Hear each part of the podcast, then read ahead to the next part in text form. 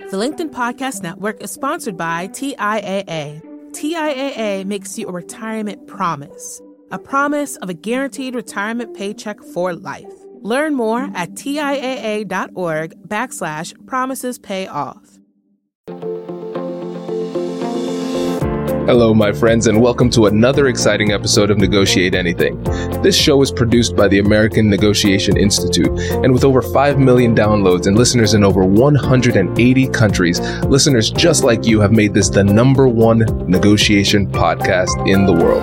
Hi, my name is Kwame Christian, and I am the founder and CEO of the American Negotiation Institute. Here at ANI, we believe that the best things in life are on the other side of difficult conversations, and we are passionate about providing you with the best content that will help you to make your difficult conversations easier, both at work and at home.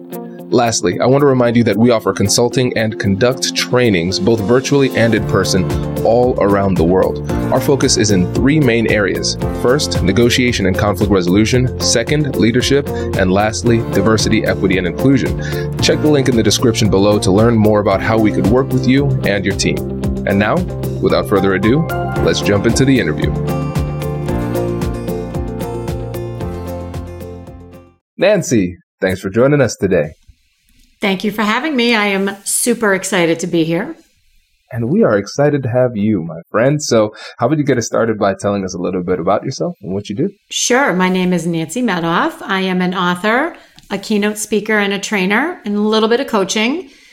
Basically, after about 25 years or close to 3 decades as a sales VP and leading multiple global sales team, I decided to leave corporate America, follow my passion, which is to help women speak up and advocate for themselves when the stakes are high. So that could be a salary negotiation. It could be the unicorn job. It could be as simple as trying to not be interrupted when you're speaking. Regardless, the women who work with me gain the confidence they need to truly thrive at work. So that's what brings me here today. I love it. There is so much to explore here. And listen, guys, before, if you don't tune out here, okay? Because even though Nancy's approach is focused on women, the tools that we're going to talk about will be applicable to you as well. And also, it can help you to realize sometimes where gender bias might be creeping in for you. So this is good self-awareness as well. So this is an important episode for everyone. And so the three things we're going to cover today. First, we're going to talk about how to overcome conversation gender bias. The one we're going to focus on is being interrupted at work. Then we're going to talk about how women are hardwired to be better negotiators. And I love how you put in parentheses, I realize this will be controversial, and I love controversy. So let's talk about it. This is going to be great. And then lastly, the 3 principles of persuasive communication. And listeners, you're in for a treat, because it's been a while, but we are going to do a sparring session. So make sure you check out the next episode where Nancy shows off her skills against me in a completely unscripted negotiation where I get to be as ridiculous as I always want to be, but never get to be. So I'm excited. Nancy, I hope you are too. I'm very excited for this portion. This is great. Well, so let's go into this a little bit. I just want you to kind of set the stage because, again, Firstly, I kind of want to throw you a few softballs so you can shout out your book and your podcast, because I don't think you did a good enough job shouting those things out. But I really want to hone in on why it is that you believe that this focus for your work is so important in the professional world today. I love it. So thank you. Actually, this is my origin story, and it's why I wrote the book. I was sitting in a boardroom probably 6 or 7 years ago. There were probably about 14 people around the boardroom table. This happened to be in Boston. We were overlooking the beautiful Boston waterfront. And the room was mostly men, a few women, and there were a few people on speakerphones. So I don't know if you remember those big giant Polycom speakerphones that they had in the middle of the table. So this was before Zoom. And we were in this big meeting, and I was leading a sales team. And the person who was running the meeting asked a question about my team. And my colleague, we'll call him Ethan. My colleague, Ethan, answered the question. And I remember thinking to myself, oh, that's interesting. Like, I thought that was directed at me, but okay. I mean, Ethan obviously felt that he needed to speak. That's okay. So we went on through the meeting a little more. And a second time, I was asked a question about my team, that my direct reports that worked with me. And Ethan answered the question. So then I got mad. And I'm a little bit of an extrovert. I grew up the youngest of four children. In my house, if you didn't speak up, you were not heard. So the third time this happened, I looked around the room and I jokingly threw up my hands and said, "Oh my gosh, I'm so sorry. Am I on mute?" And this was, again, before Zoom, before anything like that. And everybody looked at me. The meeting stopped. Everyone looked at me, and the man who was leading the meeting looked around and said, "You know what, guys? She's right. We got to let her speak." And I remember so I made my point as the subject matter expert that was being asked the question in the first place. And I remember driving home that day and thinking to myself, wow, that was really bad.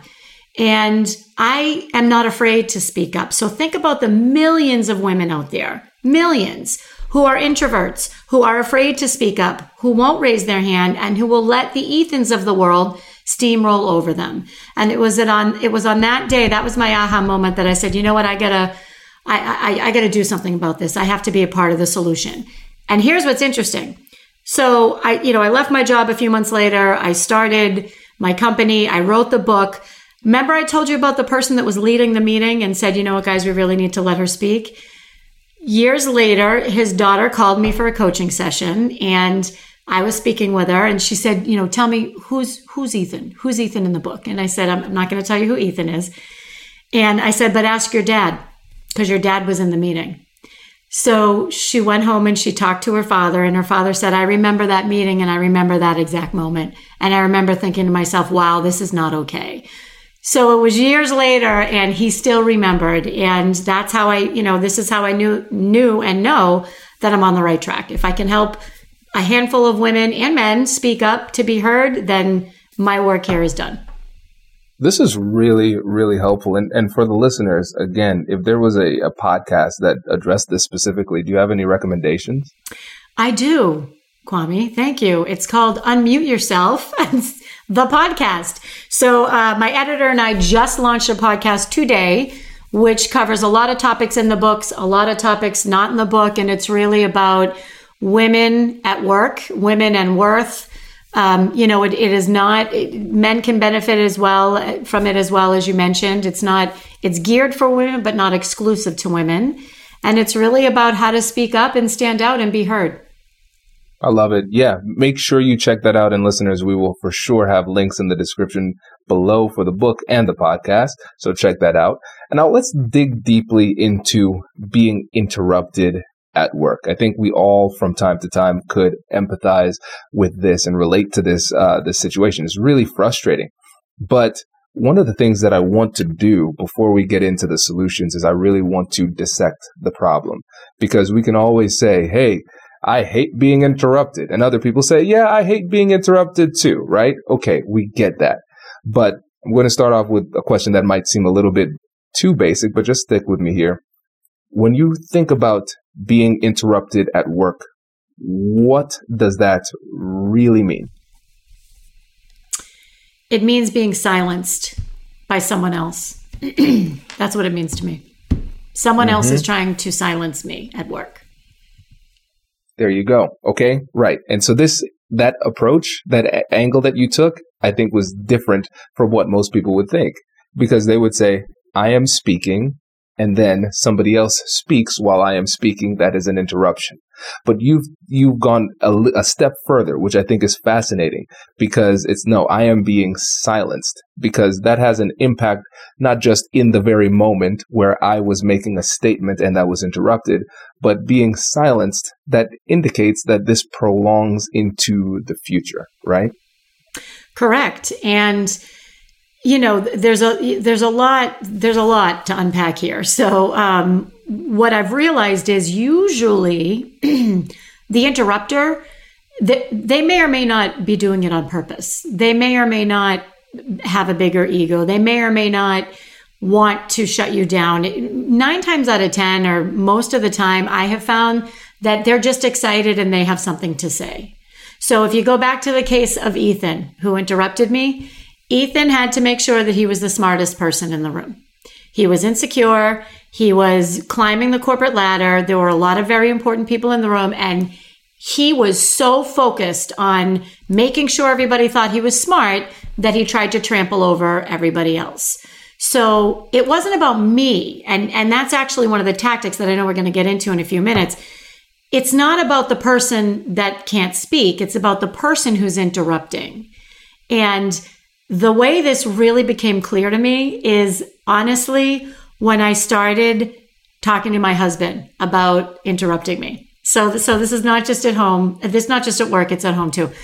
So my husband interrupts me all the time. And he is the nicest, kindest, sweetest, most generous, best husband in the world. I love him to pieces.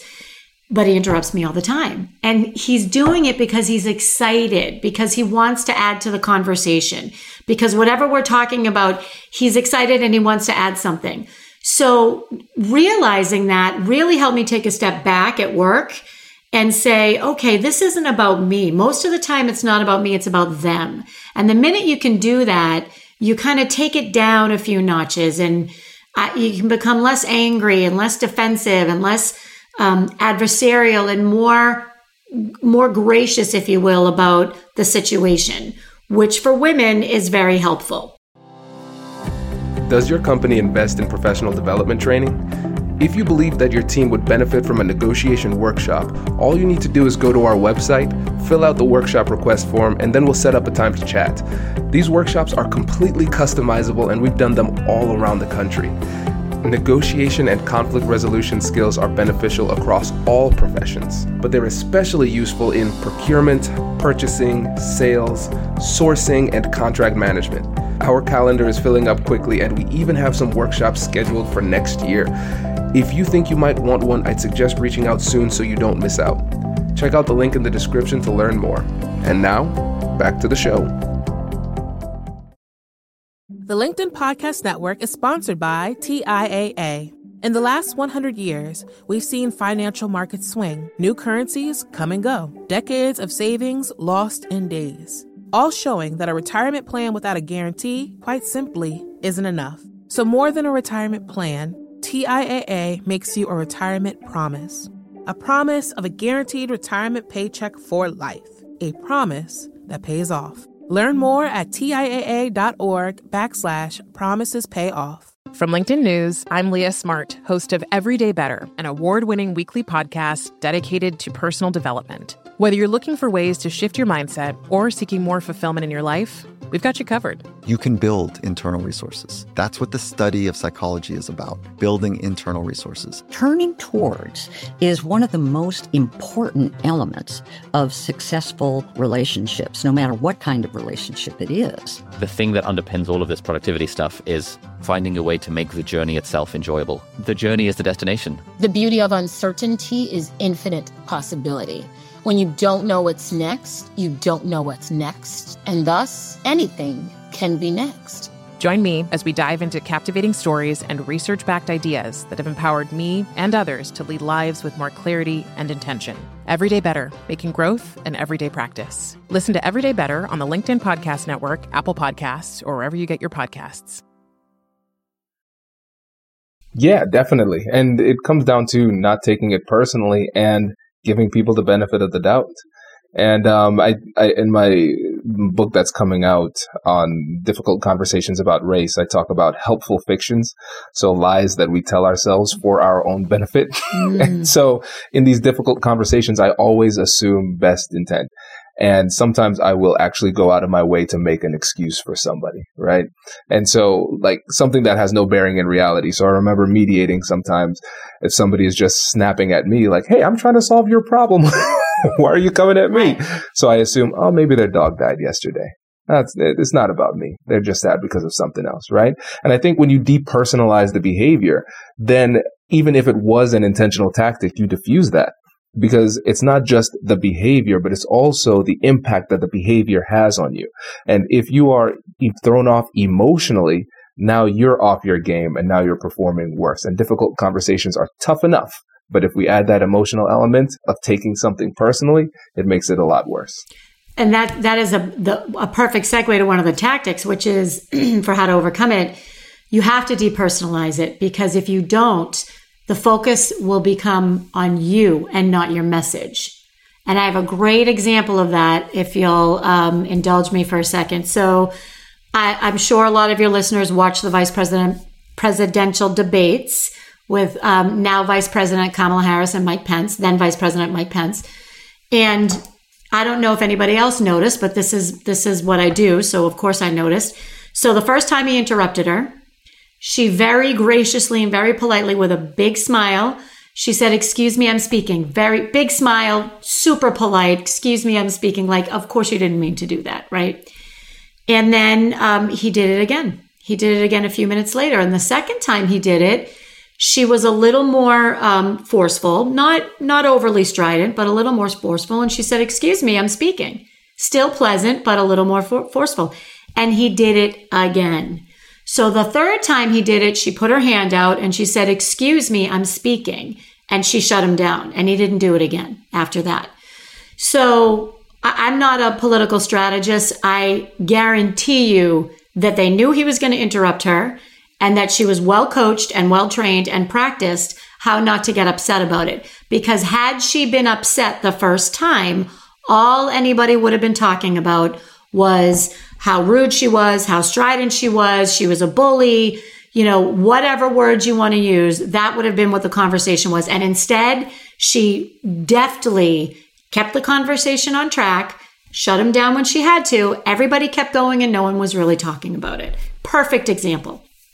Yeah. And one of the things I like about that example is the simplicity of that, because again, it was not some kind of elaborate oration on why this behavior was unacceptable. No, just say less, right? She knew exactly what to say, and she delivered it confidently, and that was it. And I think especially when we're dealing with a situation where there could be some emotionality involved in it, the simpler our approach, the better. Totally agree. I mean, everybody was waiting for something to happen, and she didn't rise. He was baiting her, and she did not rise to the bait, which was, I mean, I was on my couch, cheering, because she just textbook response. Right. And I think this also demonstrates the fact that we need to be prepared for this. I think a lot of times people use hope-based strategies where they simply hope that bad things won't happen, but that's really disempowering because we're putting our success in the hands of others. And so we have to, in our strategy beforehand, as we prepare, we have to think about what we do want to happen, but also what we will do when those things don't happen. And the longtime listeners of the podcast are going to say, "Oh boy, here it comes. Kwame's going to talk about his free guides again." And of course I will. So make sure you download our free guides, going to AmericanNegotiationInstitute.com/guide.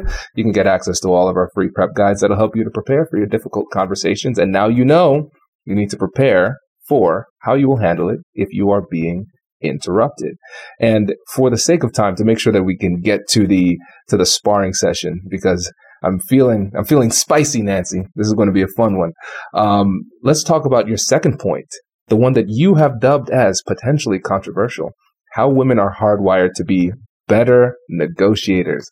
So tell us what we need to know. So, I do a lot of work with women in confidence and how women are raised differently than men, or they used to be. It's getting much better, right? All you need to do is look at women in sports, look at women in business.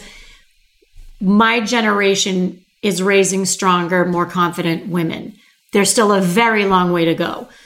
So I would argue that women have and are raised with a more collaborative mindset. So if you think about the traditional, how you raise little girls, it's to get along, to be a part of the group, to be inclusive. And I'm not saying that men aren't raised this way, but women, as they're growing up, a lot more emphasis is placed on bringing everybody else along in a collaborative mindset.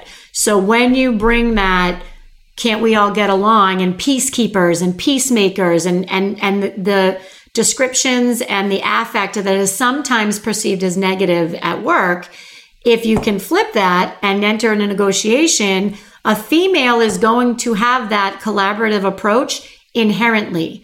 Whereas a male who might have been raised differently or might have, other ways that they approach the negotiation. I'll never forget, I was in a training session years ago when I was a very, very junior salesperson. the man that was training me said, you know, he said something that he said, and then you go for the jugular. And I was like, what? Like, who even does that? That's ridiculous. So the females enter the negotiation with the collaborative mindset and negotiating with the assumption that we're all going to get along. And that makes a difference, statistically proven to make a difference. Yeah, and this reminds me of the work by Linda Babcock and Sara Laschever in their series on women in negotiation. Women Don't Ask, that was their their most popular book. But one of the things that they talked about was the studies that they found that when women are taught to negotiate and advocate for themselves because they've been socialized in the way that you described, they're more collaborative and can create more value. Whereas men typically, again, using the binary for simplification, and then also talking about just across the board, typical cultural norms here, boys are encouraged to be a lot more competitive growing up. And so they can be competitive to their own detriment. So going for the jugular when instead of creating a foe, you could try to create a friend and be more collaborative in this approach. And so what I'm hearing too is with the book branded as, you know, Speak Up and Stand Out, right? And unmuting yourself with the podcast, all those types of things. There seems to be a reluctance oftentimes for women to do that in the professional space. And so can we talk about where that reluctance comes from and then how we can reconcile the fact that once they do negotiate, they can be really, really effective? Yes. So the reluctance comes from a lack of confidence. And there are thousands of reasons why women typically lack the confidence, or rather let the confidence stand in their way. So if you look at something like imposter syndrome, which I don't like talking about because I don't believe it's a syndrome. It is a feeling. It is not a medical condition. Okay. You're not sick. You're having a feeling, and feelings aren't facts. And I say that a little tongue in cheek because I know thousands of women who daily say, well, I have imposter syndrome, but here's the thing, Kwame. The men have it anyway. And I will ask you, and I see you nodding your head. The men have the same feelings, but the difference is they do it anyway. That's the difference. So I don't remember what the question was because I went on a little bit of a tangent. So the women won't raise their hand and speak up. The men, they're just as nervous, afraid, imposter syndrome, not confident, but they do it anyway. They take the risk. And that is where I ask the women, how are you showing up? How are you showing up? Because it's one thing to say, you know, I'm being spoken over and okay, so let's give you some tools to try to fix that. And let's role play and let's try and change that. But if you consistently tell me that you can't get your point across consistently, and I'm giving away our sparring portion a little bit, my question would be, well, how are you showing up? Are you taking the chances? Because the men are, and they're walking through the doors that we're not. Yes. And so let me shout out another episode. We have You're More Persuasive Than You Think, or More Influential Than You Think, with Vanessa Bonds. She has a book by the same title. And she talks about how when people actually have the difficult conversations that they're avoiding, their success rate is much higher. And a part of the reason why people lack confidence and have too much fear is because they underestimate their persuasive power. And then to your point about confidence, that's one of the things I realized really that from the podcast, when I surveyed the audience early on, I found that the two terms that came up the most in what people were concerned about or needed help with, number one was confidence and number two was conflict. So that's why I named the TED Talk and the book Finding Confidence in Conflict, because it doesn't make sense to give recipes to people who are afraid to get in the kitchen. Even if you know what to do, you're not going to do it if you're afraid. And you would probably like the book, The Confidence Code by Katty Kay and Claire Shipman. Have you read that one? Oh, it's my Bible. It was. There you go. It was a lot of my inspiration for doing what I do. Absolutely. Love them. Okay, perfect. Yeah, so they go really deep into the psychology, the neurology and psychology that helps us to understand the gender differences between men and women when it comes to confidence in general. But of course, for us, we're focusing on difficult conversations. It made it really clear.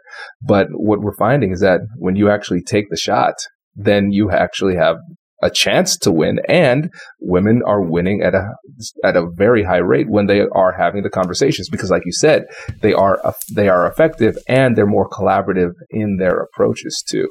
You know, it's interesting. A friend of mine sent me a text just last week, and it was a statistic about VC, venture capital funds, and only like 1.5 or 2% of the VC money being awarded is going to women. And I sent her a note back. I said, this is interesting, but I don't want to look at it in a vacuum. I would want to know what percent of the VC applications are women. So you can't say, you know, only 6 or 10% of Fortune 500 CEOs are female when you know for a fact that women are self-selecting themselves out of those roles in the first place because they don't have the confidence to go for it. So it's That's why it's somewhat controversial is, you know, yes, we've made progress, but we have to stop blaming the patriarchy because I've done the legwork, and more times than not, women are getting in their own way. It would be so interesting to have like a panel discussion on this, because that was one of the things that was criticized with the work in Women Don't Ask as well, because it seemed like they were blaming the victim. But what it sounds like you're saying is the reality is the true empowerment comes from realizing that you have the power to help yourself to a certain extent. Again, the men are just as afraid. They do it anyway. Oh, yeah. Oh, let me tell you something too with imposter syndrome. The reason I was smiling so much when you said that is that just in the last month, I've come to a conclusion that there is the biggest joke about imposter syndrome, and again, framing it like it's some kind of disease, is that this is just the normal way that people think. And what's been funny for me, Nancy, is that as I've become more successful, the imposter syndrome has gotten worse in many ways.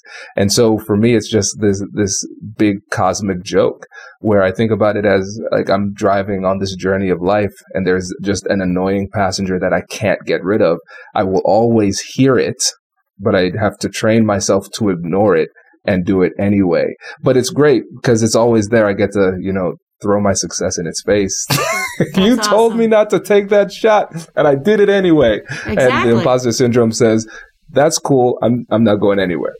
Right. I'll be back. I'll be back the next time the stakes are high. I mean, that's really, you know, I had a huge, huge speaking engagement a month ago and I was a wreck. And it was nothing different. I always do this keynote. It was the same thing I always do. The stakes were particularly high for me and I was a wreck. And I had to say, okay, hang on a minute. Hold on. This is what you do. You need to practice what you preach. And I had to talk myself to your point. I love the idea of thinking it as a passenger and, you know, it's not going away. It's going to be there, but you need to stay silent for now because I got to go do my thing. It's perfect. Perfect. Exactly. It can be a passenger. It will always have a seat, but its hand can never be on the wheel. That's the negotiation. Well, let's wrap this up with the three principles of persuasive communication. So tell us about that. I would love to. So they're in the book. This is it's either persuasive presentations or anytime you're trying to be persuasive. Start with them, the rule of three, and so what.